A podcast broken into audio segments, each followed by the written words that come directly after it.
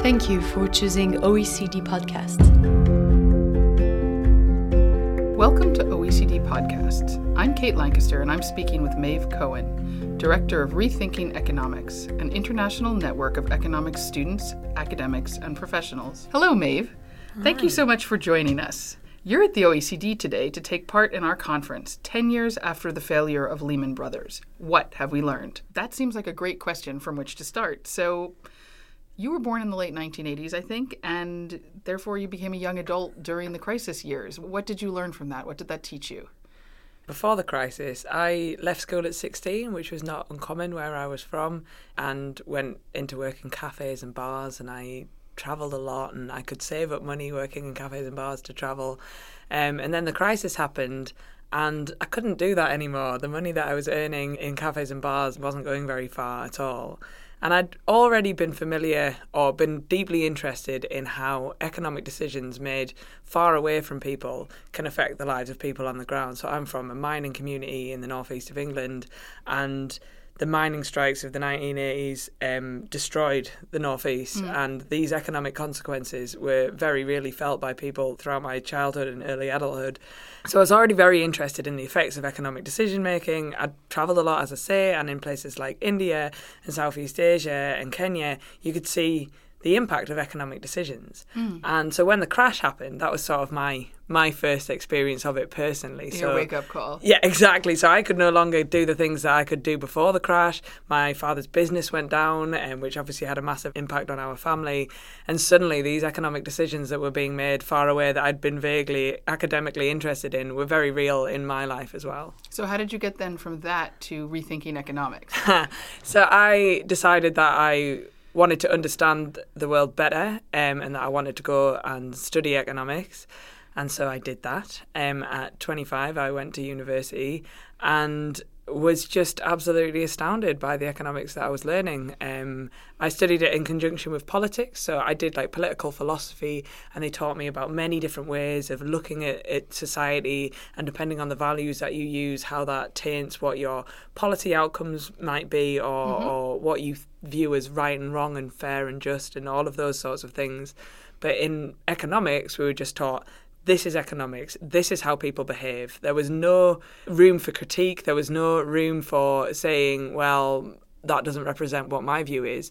Um, we were just it told was, this is exactly how it is, and this is why people behave like this, and they do behave like this, and these are the outcomes. It's um, mathematical, it's mechanical, exactly. it's predictable. Exactly. So, obviously, rethinking economics is about challenging that, from yeah. what I understand. Uh, I have read that you said traditional economics are broken. It's time for a new economics. So, what I'd like to know is what would that look like, uh, both as a practice of economics and in terms of policy? So, we focus on economics curricula at university, and our whole thrust is we want to create the future policymakers and the future economists that are able to deal with the challenges that we face in the 21st century. And we feel like our education system currently isn't producing those future economists that we need. So, what our new economics is for students to go to university and exactly like I was talking about with politics to learn different schools of thought and different ways of looking at the economy exposing the values that you're using exposing the assumptions that you're using and, and talking about what the consequences of those values and assumptions are on the policies that you produce and it's not about championing one school of thought over another school of thought it's about juxtaposing different ideas to mm-hmm. create those critical facilities in students so that when they go on in later life and become the future leaders and the policymakers, they have this host of tools that they can use on the challenges that they're faced. And that also they have some humility and um, understanding that Whereas some things work in some instances, they don't work in other instances, and it's very possible that you could be wrong, and you need to be hmm. flexible mm. about how you think about things. So, giving critical thinking skills and helping people to appreciate that there are plural viewpoints, that there's more than one way to skin a cat, as you might yeah, say. like hopefully no cats are skinned no in the cat. making of this podcast. but, but yes, the social world is incredibly complex and nuanced, and it can't be condensed down into this one way that works yeah. for everything, and, and that we need to be humble about it and and yeah. listen to different. Uh, another part of it, sorry, is listening to different disciplines. A lot mm. of a lot of people in disciplines outside of economics get incredibly frustrated because um, sometimes economists come up with something and they're like, oh, this is some bright new idea, and sociologists have been talking about it for decades. yeah. And yeah, listening to other disciplines, listening to each other, listening to people from different schools of thought, and just being a bit more holistic about how you look at the world and, and what's important.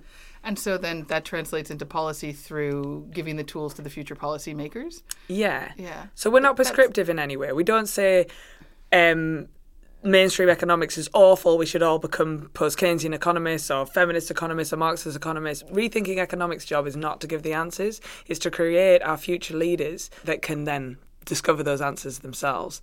So future leaders sounds a bit well future long term. so so between then and hmm. now, what what else are you? What other projects do you have going on to, to, to bring more people to economics in a critical and and open way? Well, yeah, so one of our main critiques of economics is the lack of diversity within the discipline. So it is overwhelmingly white and it is overwhelmingly male. And we're not going to get an economic system or economic systems that represent the society they're supposed to be serving unless we do something about this lack of diversity in economics. So one of the tangible things we're trying to do at the minute is to unfortunately only in the UK because that's all we have capacity to do is to go into underprivileged schools and talk about economics de-jargon it talk about it in a way that people can relate to in a way that it talks to their lived experiences and try and encourage people who necessarily wouldn't think of economics as something that is for them or that is about them. Show them that economics is actually an integral part of their lives. This is how it relates to them and try and encourage them to go on to study economics at university and then in turn campaign for change for mm. curriculum reform at university and become future leaders. Again, it's a future thing, but in economics as well. I also imagine the community uh, crash course project that, that you've been a part of. That's a way of engaging the wider community and perhaps even parents who think about how economics are taught or not taught in schools. I can imagine so many different ways you can be active and that you are doing, in fact. Yeah, so the the community crash course was something that we came up with a few years ago that we've now passed on to our sister charity Economy, who do a lot of things around making economics accessible. But that was to notice this issue that we have, particularly in the UK. Um, and though we are an international campaign, most of our funding is from UK funders. So we have, up until recently, been very UK based. We've luckily been giving, we've been able to expand recently, which is exciting. But in the UK, there's a problem of working class people not getting into politics and not getting into economics, which I'm, I'm sure is across the board in many, many different countries. Um, and one of the main reasons for that is because working class people will come home from school and their parents aren't talking about it and they're not learning it at school because curriculums in school aren't talking about it either. So with this lack of understanding, this lack of learning happening at school and this lack of learning happening in the home, it's just they're excluded from it. Whereas more affluent students will go home and their parents will be engaged in these things and will talk about these things, so they get their education there. So it makes it much easier for affluent um, students to go on and study economics and become um, economists. Whereas, I mean, I was in the UK, there's only 0.8% of state educated girls go on to study any kind of economics at university compared by, to. by, by state educated, you mean people who don't go to private schools. Exactly. For, for our non, yeah, non yeah, UK yeah. listeners. And Yeah. in comparison, 9.8% of privately educated boys go on to study economics, Oh, wow. and that is incredibly stark.